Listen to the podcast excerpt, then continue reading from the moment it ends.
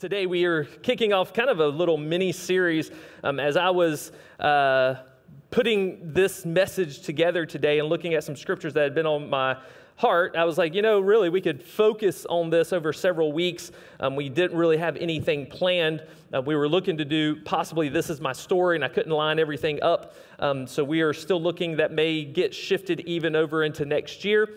Um, but today, uh, the first place we will be, and you can turn there, is Proverbs 17, verse 22. If you have your outline, it will be there, it'll be on the screen. Um, on the YouVersion Bible app, I'm in the CSB so that you can um, follow along word for word. But I wonder, as you turn there, have you ever seen those people who drive their wrecked car or truck um, wherever they go? Like it's maybe you're one of those people, you know, it got wrecked, and instead of getting it fixed, they choose to just um, drive it as is.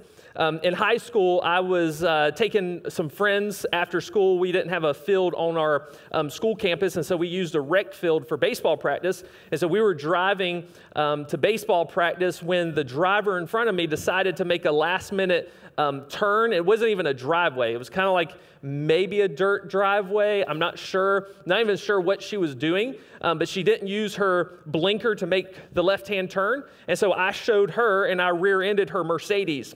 Um, thankfully, yeah, I was like 16. So um, thankfully, uh, I sustained most of the damage on my well rusted 1987 gold Pontiac 6000. Um, fact, yeah, in fact, when I got it, uh, we had to go get some parts for it, and the guy at I think it was Western Auto at the time, but uh, the, the guy said that they consider those as junkyard cars, and it's no wonder why. Uh, it was well rusted out. It was from Michigan, and so I just drove it uh, wrecked because I only had uh, liability insurance on it. It was uh, not worth having full coverage on. And so, since I sustained most of the damage on the front, basically I just left the plastic grill broken. Um, I took clear packing tape and just made new headlights and took some uh, coat hangers and wired up the lights so that they shined out uh, forward. And I drove that thing until the fuel line rusted out and I had to do something different. Uh, I, I, got four brand new tires for that for graduation and uh, I drove it until I couldn't drive it anymore. And, and so, um, I drove one of those wrecked vehicles. I, am sure it looked great going down the road. I, th- I don't think I was with Nikki when I had that car, um, but I did have an even nicer car, and I put that snow, that Christmas snow on the back. It said, I love Nikki, so everywhere I went, um, I advertised for her, and that was about in the same condition. Um, but you know, some people, they wreck their cars and they receive insurance money in order to um, fix that car. But instead of using that insurance money to fix the car, they choose to use it on something else, and then they just drive their once nice vehicle, um, they drive it around wrecked. They, they drive it around damaged. They had all the resources, they had all of the access to the body shop. They could have gotten their vehicle fixed and repaired, but they chose to keep it damaged. They chose to keep it um, in, the, in the damaged state that it was, even though they didn't have to. And as I was seeing a vehicle like that this week, and I was looking online to see if I could get a picture, and there, there were some funny wrecked vehicles driving down the road, um, I really had this thought as I was looking at some of this scripture anyway, and it was simply this I wonder how many people in life are doing the same thing. They've been damaged, they've been wounded, um, they, they've, they've sustained some kind of hurt in their life. and instead of receiving the, the healing that they could receive, and instead of receiving the freedom and the liberty from that pain and from that brokenness, they choose to hold on to it and they choose to go through life broken and wounded and damaged. Just, just like the people that they have the access and the ability to have their vehicle fixed, but they choose to do something else with it and to drive their vehicle around damage. I believe that some of you here today because I was there. I was playing the game as a youth pastor in church, holding on to hurts and holding on to bitterness and holding on to things. I had all of the access in the world for that healing that God wanted to provide for me, but I chose to hold on to the damage. I chose to walk through life wounded. And so, here, we all have the ability to be healed but some of us will choose to remain broken. And I wonder if that's you. Look at Proverbs 17 22. It sim- simply says this it's very simple today. A joyful heart is good medicine, but a broken spirit dries up the bones. Now, that word, broken spirit, those two words there, doesn't mean just like sadness. Like, like we can read that and go, hey, I lost a loved one and I'm grieving, and so therefore I have a broken spirit. That's not what that's talking about. It's talking about, it could be that mourning that, that people maybe um, hold on to and never get over, that grieving. But, but it goes deeper than that. It goes into the things that have broken our spirit in multiple different ways. It could be affliction, it could be choices, it could be a number of things. Our body is built, of course, of a skeletal system, and we have bones, and those bones are actually very important. Our bones possess something called bone marrow. Now, some of you may be intimately familiar with bone marrow. I know there's people that have had to have bone marrow transplants, or maybe have donated bone marrow, and so you may be intimately familiar with bone marrow. But some of you may not be, and so I'm going to give you just a, an outline of what bone marrow is. It's a spongy, soft tissue that resembles a jelly or jam that you would spread on toast. That's very appealing. Bone marrow fills the cavities of your bones holds cells that create red and white blood cells and platelets. Without bone marrow, our bodies can't produce the white cells to fight off infection, the red cells to carry oxygen, or platelets. And you can see up there, it may be too small for some of you to see, but the platelets to stop bleeding. So, bone marrow is very important.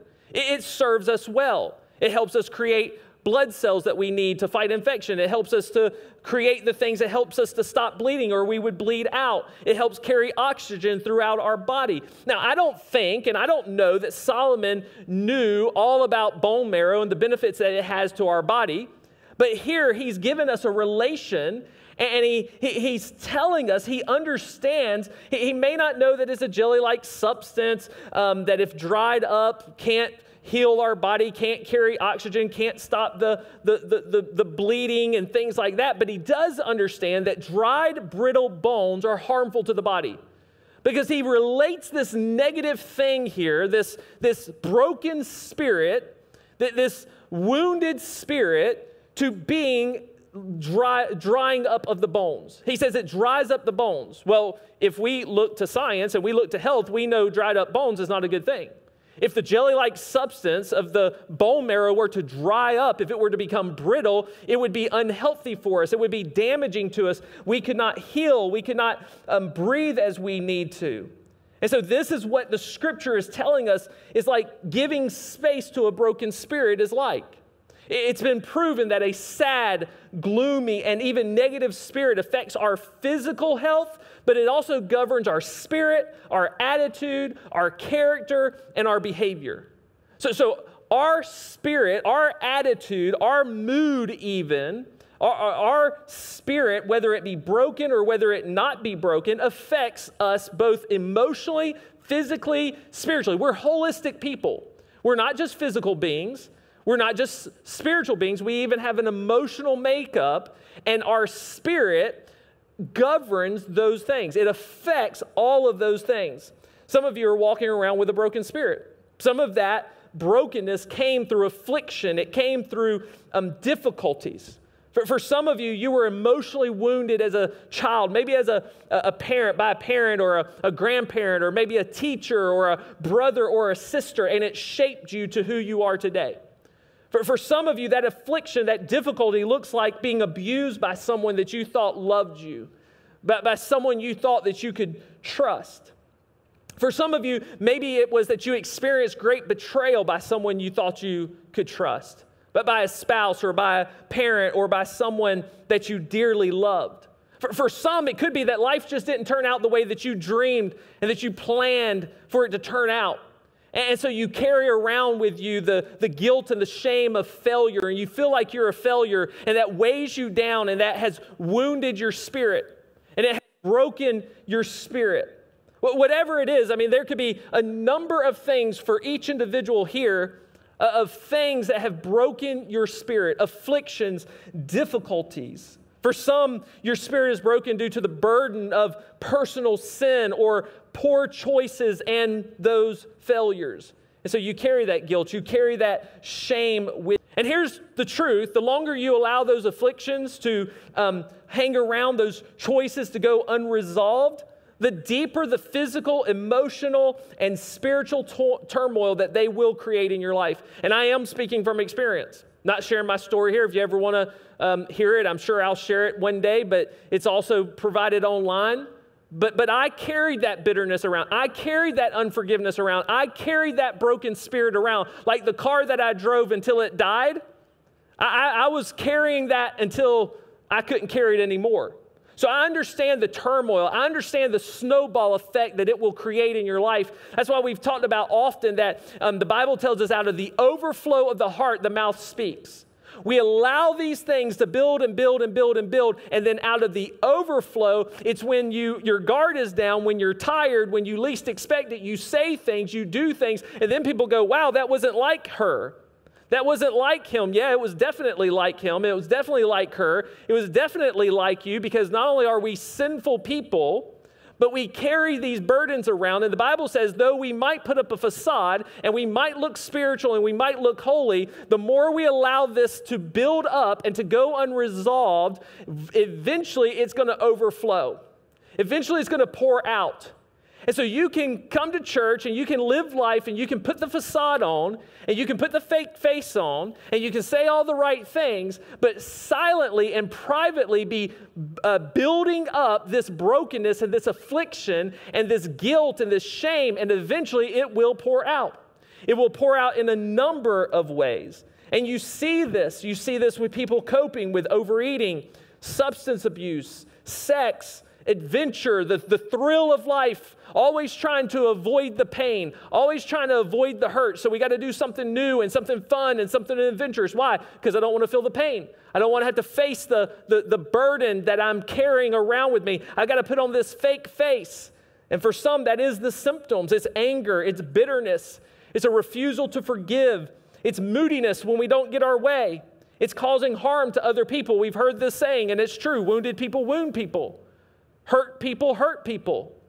And so, part of those symptoms of carrying that broken spirit and letting it build up, part of that turmoil is you you wound people, you hurt people, you go behind their back, you gossip about them, you, you blow up on them, you hold them to a higher standard than you hold yourself, you're highly critical, you lack mercy and grace.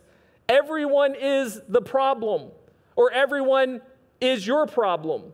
And so you tend to point the finger at everyone rather than look in the mirror at yourself. It's a desire for approval. That's where the facade comes in. That's where the fake uh, being um, uh, not genuine, a false humility in front of the right people. So they think that you are more spiritual than what you are, that you're healthier than what you are. And so you put up this front, you put up this fake face. It's um, meddling. The Bible talks about meddling. It's meddling in all of these things. Why? So you can win the approval of the right people, so that you can be embraced by them, befriended by them. Really, it's also low self esteem, which all, uh, often cloaks itself in pride. You know how you can tell someone has low self esteem? They're often very arrogant and prideful. And that is a front it's actually a, a, a means of pushing people away because they might see the real you. They might see the true self, and there's a low self esteem there. Why? Because there's a brokenness. There's something you're hiding, there's something you're bearing away. It, it, it shows itself in fear, in isolation, repeating offenses that happened to you that broke you. One of the most amazing stories, and many of you know the, the because it was national uh, the story of Tiger Woods and what happened with his wife and with his family. It made national news. Do you, if you've ever seen the documentary or the, the, the, the story they did on him, it was recently. Um, they, I forget which, which program did it, but he despised the very behavior that he got caught doing from his own father when talking to his ex-girlfriend who they who many thought he would have married earlier in life and when talking to his friends and some of his uh, childhood friends that knew him It broke him in a very deep way with what his father did with the womanizing and with all these things when he was growing up. And then as he gets older, what does he do? He turns and he does the very thing that his father did. It was after his father died, so I don't know if it, it felt like it gave him some kind of resolution, gave him some kind of uh, coping, if it um, made him feel closer to him, if it would make him proud from the grave, I don't know. But it's the most remarkable thing that the very thing that broke him at his deepest level was the very thing that he turned and he did. And so it could be constant negativity, it could be complaining, it's misery. To be honest, it's misery. And for some, you, you put this, this front up because you don't want people to know that you're miserable. And so when they ask how things are going, it's all good, it's okay, you, you never let on because, one, you don't know who you can trust because there's been some kind of affliction and difficulty where someone's hurt you or wounded you. You don't know who you can trust. And so you have to play this game of being fake your whole life and you're miserable because you get in private and you get in private and you have to then be yourself. You then have to look in the mirror. You then have to look at the reality of your life. Some of you are carrying this around. So some of you are carrying a broken spirit around with you through life, but you don't have to. The way that Solomon started this passage was this a joyful heart is a good medicine. A joyful heart is good medicine. You can write this down. Joy benefits the Christian's physical and spiritual health. Joy benefits the Christian's physical and spiritual health. God cares about you. He not only gives us everything that we need in nature um, to uh, have good health, to even uh, heal from sicknesses and ailments, the things that they use for medicine, food, and meat, and those things. But he also, according to scripture, gives us a special medicine that benefits our overall health because we are holistic people. We're physical beings, we're spiritual beings, we're emotional beings, and that is joy. He gives us this medicine that if we were to just embrace it, if we were to just practice it, if we were just to allow it to be a part of our life, will benefit us and will serve us in such good ways. See, having genuine joy is good medicine both to our body, our spirits, and our soul. While a broken spirit has consequences, a joyful heart has benefits. Several years ago, I met a man who, for over 26 years, he was a senior adult man. He, he said for 26 years, he cannot recount one day that he was sick, that where he had a cold, he had a flu, he had anything like that. And what he had decided in his life was over 26 years earlier that every day was going to be a good day. Every day that he started on this side of the ground, that he was alive, was a good day. It didn't matter if he felt bad. It didn't matter if he had aches and pains. It didn't matter what he faced, if bills were due or whatever. It was a good day. There were no bad days in his vocabulary. There was no negativity to start the day. It was a good day because God had given him life. In fact, the source of his joy was his relationship with Jesus Christ. So he had life and he had life in Christ. And for him, that was a good day. Now, every day could get better. Every day could grow and could be, become the best day. But at the bare minimum, every day was a good day. He did not speak negatively about people, he encouraged them. He saw people as being um, designed and created in the image of God. And so, therefore, he decided, he just made a decision that he was going to treat people as what they were, and that is image bearers of God. And so, he treated them positively, he encouraged them, he built them up. Joy was a medicine to his body and it benefited him for many years. Now, I'm not saying that means if you're a joyful person, you won't ever be sick. We can't promise that. This isn't a health, wealth, and prosperity message. But there are benefits. It is guaranteed, it's proven that there are benefits. So even when you get sick, there are benefits. Joy will work in your favor, even physically. He just happened to be an anomaly that, um, at least from his perspective, maybe had little sniffles, but it was still a good day. It was still um, not debilitating to him. It was still not something that was negative to him because he had life. He had physical life. He could breathe. His heart was beating. And he had life in Christ. And it served him well. Multiple studies have proven that joyful people have healthier hearts. In 2005, a paper shared a study that participants rated their happiness 30 times a day. The, the people who initially said that they were the happiest out of this group of people, um, as they were tested, had a lower heart rate um, by like six beats per minute than, than the, those who weren't as happy.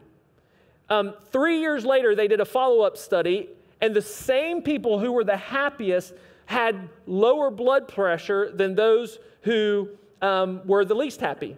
In, 20, in 2008, 76 people with suspected heart disease took a poll, and the happiest people had a healthier pattern of um, heart rate variability, just like in 2005. In 2010, 2,000 Canadian workers were interviewed about the circumstances at their work things that made them, may, may make the typical person frustrated or angry or you know those afflictions those difficulties at work uh, the observers rated them on the extent they expressed positive emotions like joy, happiness, excitement, enthusiasm, and contentment. In a checkup 10 years later, the happiest participants in that study, so this would have been 2020, they were less likely to have uh, developed coronary heart disease. For each one point increase in positive emotions that they had expressed, their heart disease risk was 22% lower. There is proven benefits physically to our heart for those who are joyful, for those who are happy.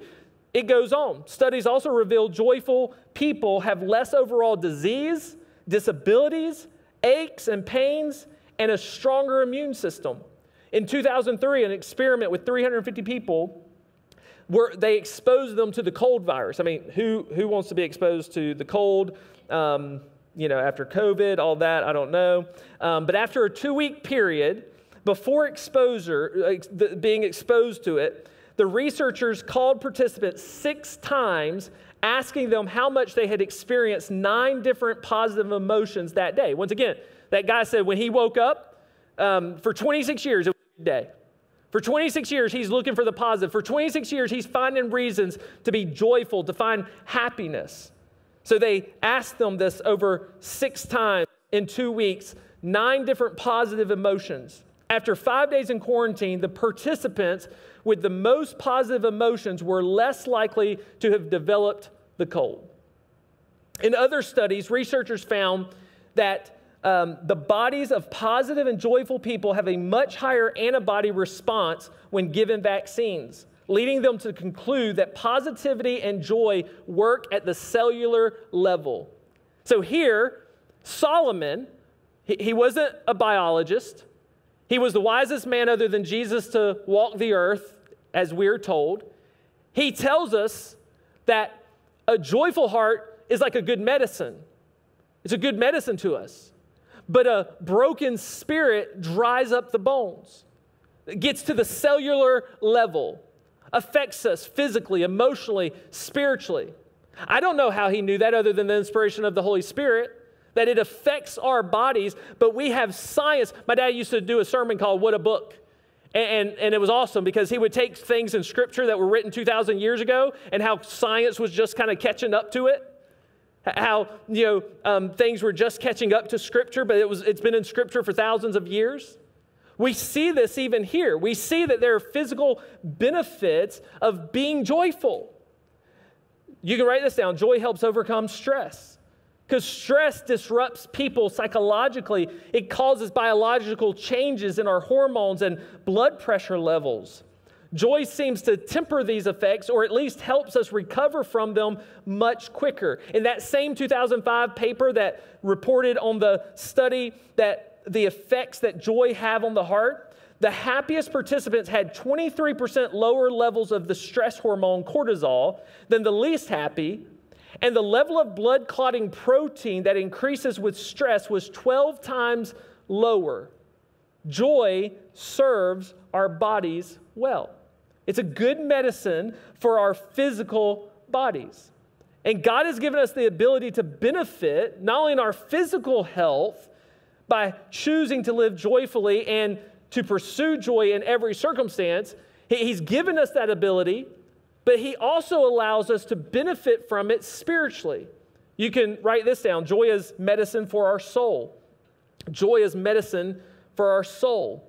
Nehemiah chapter 8, verses 8 through 12, we see this as the wall has been built and being built from um, Nehemiah. And this is what this passage of scripture tells us is taking place in this moment. They read out of the book of the law of God, translating and giving the meaning so that the people could understand what was read. Nehemiah, the governor, Ezra, the priest and scribe, and the Levites who were instructing the people said to all of them, This day is holy to the Lord your God. Do not mourn or weep. For all the people were weeping as they heard the words of the law. Then he said to them, Go and eat what is rich, and drink what is sweet, and send portions to those who have uh, nothing prepared, since today is holy to our Lord. Do not grieve, because the joy of the Lord is your strength. And the Levites quieted all the people, saying, Be still, since today is holy. Don't grieve. Then all the people began to eat and drink and send portions and have a great celebration because they had understood the words that were explained to them.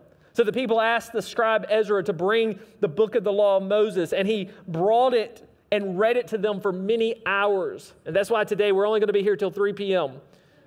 I mean, we see it in Scripture. Let's just read Scripture for many hours. You should, you should be, you should receive that well. Oh, how our how we have changed as people. That they they they just loved having the Word of God read to them, the law of the book of Moses. So Ezra and the Levites told the people not to grieve because this was a holy day. This was a day that they were being enriched by the scripture. This is a Sunday. This is the, the, the people have gathered together to hear the word of God so that they can understand it, so that they can know it, so that it can affect their life. And so Ezra is telling them, the governor uh, Nehemiah is telling them not to grieve, but instead to, um, to, to, to embrace this day, to embrace this holy day. And so he told them not to mourn or weep, but not to give in to a broken spirit. Instead, he says, Be still and rejoice, because the joy of the Lord is your strength. The, the joy gained from the scriptures will be medicine to your soul. It, will, it would enrich them, strengthen them, it would help them. So, so the people ate, they drank, and they celebrated what they heard and what they understood. They very well could have chosen grief. They very well in this moment could have chosen to mourn. They could have chosen to give in to a broken spirit. Whatever was taking place here, there was a reason that Nehemiah, there was a reason that Ezra telling them, don't grieve, don't mourn, don't weep. See, we all have that choice. We all have that ability to choose whether or not we're going to give in to the broken spirit or whether we're going to allow joy to be our strength, joy to enrich us spiritually joy to lead us to where God wants us to be. And so they chose not to grieve, but they chose joy and they chose celebration from that joy. They chose to allow that the joy of the Lord, that which He can only give. And in this moment, He's given it to them through His word, through the truth of Scripture. They gained this joy. And because of that, they chose to celebrate. They chose to worship God in that moment. I wonder, will you as well? Will you choose not to embrace the broken spirit, to give place to it in your life, to, to continue to grieve about the affliction and, and to mourn about the brokenness, to hold on to the guilt and the shame of the choices that you have made? Or will you understand that God has given you something and He wants to give you something? It's joy. And that joy will be your strength. That joy will lead you into a, a, a place of healing, a place of, uh, uh, of benefit for your life. A, a merry heart, a joyful heart is a medicine, but it's a choice to make. It's a perspective that you have, and we'll see that here in just a moment. Because having a joyful heart comes from having a right perspective. You can write these down. Number one, joy comes from trusting in God's sovereignty. Joy comes by trusting in God's sovereignty, not just saying you trust that God is in control. You can't just say you fully trust God and then complain. You can't say you trust God but then try to control outcomes. You can't say you trust God but then be negative and stir up strife or cause division when things don't go your way. If you trust that God is in control, you then trust. If you trust He is sovereign, then you trust that things are going His way, even when you don't know it, even when you don't see it, even when you don't understand it. So, so you can have joy in the moment of affliction and you can have joy in the moment of brokenness because if you trust that God is in control and He is in control of all things, you can choose to live in joy and to be content in that because God is having His way. You may not see it right now, but He is having His way. He is working His will. So we have to be able to trust that God is sovereign in order to have joy, or else we'll be angry at God, or else we'll choose to be jealous of other people because God has blessed them, but He hasn't blessed us. Because God's capable of blessing us, but He chose not to bless us, and so therefore God's at fault. On and on and on. If we don't trust in the sovereignty of God, there's no way that you can choose to walk in joy. You will be discontent. Joy comes through contentment. Discontentment disrupts us emotionally, it leads to grief. Joy comes when we are content in all circumstances. If you're discontent, there's no way you can be joyful. I've never met a discontent, joyful person. That's where the facade comes in. That's where the fake smiles come in. That's where the fake happiness comes in. That's where people in front of you act one way, say one thing, and then they go behind your back and they say another thing and act another way. Why? Because they're discontent. There is no joy. The scripture tells us, the psalmist tells us in Psalms 23, we know the passage very well the Lord is my shepherd, I shall not want.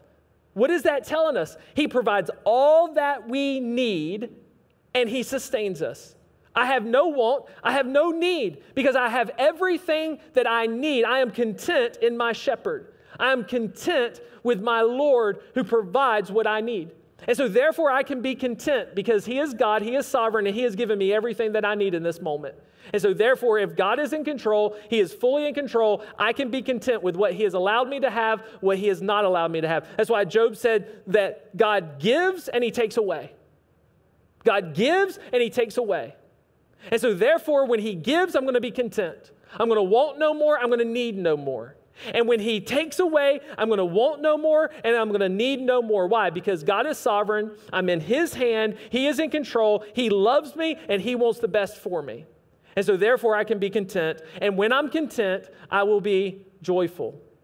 Joy comes from salvation. Galatians 5 22 and 23 tells us, But the fruit of the Spirit is love joy, peace, patience, kindness, goodness, faithfulness, gentleness, and self control. The law is not against such things. True joy is given by the Holy Spirit. And we receive the Holy Spirit at the moment of our salvation. And so when we receive the Holy Spirit, we have access to joy. The Bible tells us that His fruit, what He produces in our life, is joy.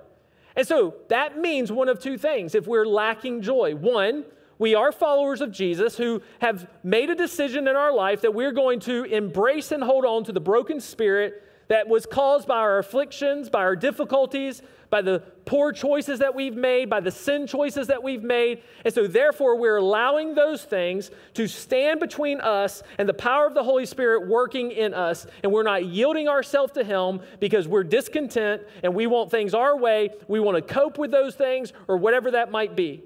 And so, therefore, I'm not starting my day um, seeking Him. I'm not starting my day yielding myself to Him. And so, therefore, the Spirit is not working in me and through me, and I lack joy, as well as all those other things that He produces in my life. So, that's, that's one option. The other is, is the reality that there are some professing Christians who do not possess salvation and therefore they don't possess the Holy Spirit, and therefore you cannot possess naturally or genuinely the things that the Spirit gives us joy. The, the, the, fruits of the Spirit. You lack the fruits of the Spirit because you lack salvation. You lack the Holy Spirit. And sadly, in the American church, I believe that there are more people who fit in this category than we really want to um, believe, that we really want to accept. We have a lot of people who grew up in church, who, who are Christians because you were told you were Christians or because you grew up in church. There are a lot of people who said a prayer because you wanted to escape hell and you didn't want to burn for eternity. And so someone said, Look, the only thing you got to do to not go to hell and not burn for eternity is pray this prayer and God's going to save you.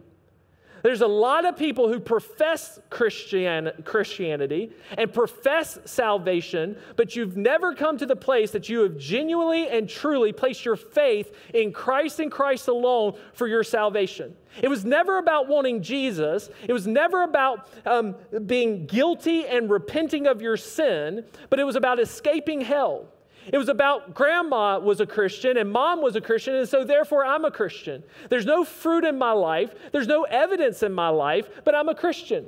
I come to church when I can work it out in my schedule. You know, I, I, I kind of make a point, but I'm but but so I'm a Christian. That's the mentality. But that's not what we see in Scripture. We see in Scripture that salvation comes by solely by faith in Christ alone by His grace alone, by us recognizing that we are sinners, that, that we confess our sins, that we confess that we need Jesus as Lord. That it's not about escaping hell. That's a benefit. That's a bonus. That's like sign on, and this is the bonus. Like, like but, but, but we choose Jesus. We choose Him for salvation. We don't choose heaven. See, he never says choose heaven for salvation. But when your salvation is limited to escaping hell, that's what you chose. You didn't choose Jesus, you chose heaven. You, you, you chose, you, you chose the benefit. You chose the, the um, blessing of God rather than the blesser God. And so my fear is there's many people here who are professing Christians, not possessing Christians. You don't possess the faith in Christ. You don't possess the Holy Spirit. And so I don't want you in here today going, you know what, I got to be more joyful. I, I got to be more happy. I, I got to get up every day and I'm going to I'm going to make myself a list. And I'm not going to be negative. And I'm not going to, I'm a man, today's a good day. I'm going to do like that guy. And today's a good day. Even though inside, man, I'm like, this is a bad day. This is a good day. I got to say it. I got to check off that list every day to be joyful. Without the Holy Spirit, it's going to be manufactured, it's going to be fake, it's going to be a facade. I can't explain it. I can't explain the supernatural contentment, the supernatural peace, the supernatural joy that comes by yielding yourself to the Holy Spirit and letting Him have His way in your life, letting Him produce in your heart and in your life who He is and what He wants from you. And so today, if you're lacking that today, if you just said a prayer to escape hell, today, if you've never really trusted in Christ and Christ alone for your salvation, it may be that joy begins there. And today, you need to call out to Him you need to place your faith and trust in Him for salvation. Because the Bible tells us with the heart man believes unto righteousness, not because grandma believed unto righteousness, not because your wife believed unto righteousness or your husband believed unto righteousness, not because you came to church and you know all the right things. That's the most scary thing, is that you know all the right answers. But do you have faith? Have you completely taking your hands off of your own salvation and placed it in Jesus because he says, with the heart, man believes that Christ went to the cross, he died for your sins, that it's not based on what you do, but it's based on his per- perfect sacrifice, his burial, his resurrection. You believe that in your heart, and with the mouth, confession is made that whosoever shall call upon the name of the Lord shall be saved. So today, maybe if you're lacking joy, simply it might be that yes, you need to you need to get healing for the affliction. You need to get healing and let go of the guilt and the shame. But for some, it might be that you need to get Jesus. That you need to trust in Him and call out to Him so you have the Holy Spirit to give you what only He can give you. And the final one is this joy comes from being in God's presence. Joy comes from being in God's presence. You can only be in His presence if you belong to Him. Truly in His presence, an intimate presence. Psalms 116, I mean, Psalm 16, 11 says, You reveal the path of life to me. In your presence is abundant joy. At your right hand are eternal pleasures. Do you know why the people uh, with Nehemiah, the people with Ezra, the Israelites, do you know why they were they could celebrate? You know why they could choose joy? Because it's in his presence that there is abundant joy. The, the word was preached, the, the word was proclaimed, the truth of God's word, God's breathed out scriptures were provided to them, and it brought them abundant joy. Joy is found simply by being in God's presence. It's not what you do for Him, it's not what you do during the week, it's not, uh, it's not any of that, the service, the giving, any of that. None of that is what the scripture tells us leads to joy. It's being in His presence. It's starting your day in prayer. It's going through your day in prayer. It's praying without ceasing. It's finding every opportunity that you can be in His presence. It's being in His Word. That's how He speaks to us. Man, I wish I could hear from God. Okay, it's called the Bible.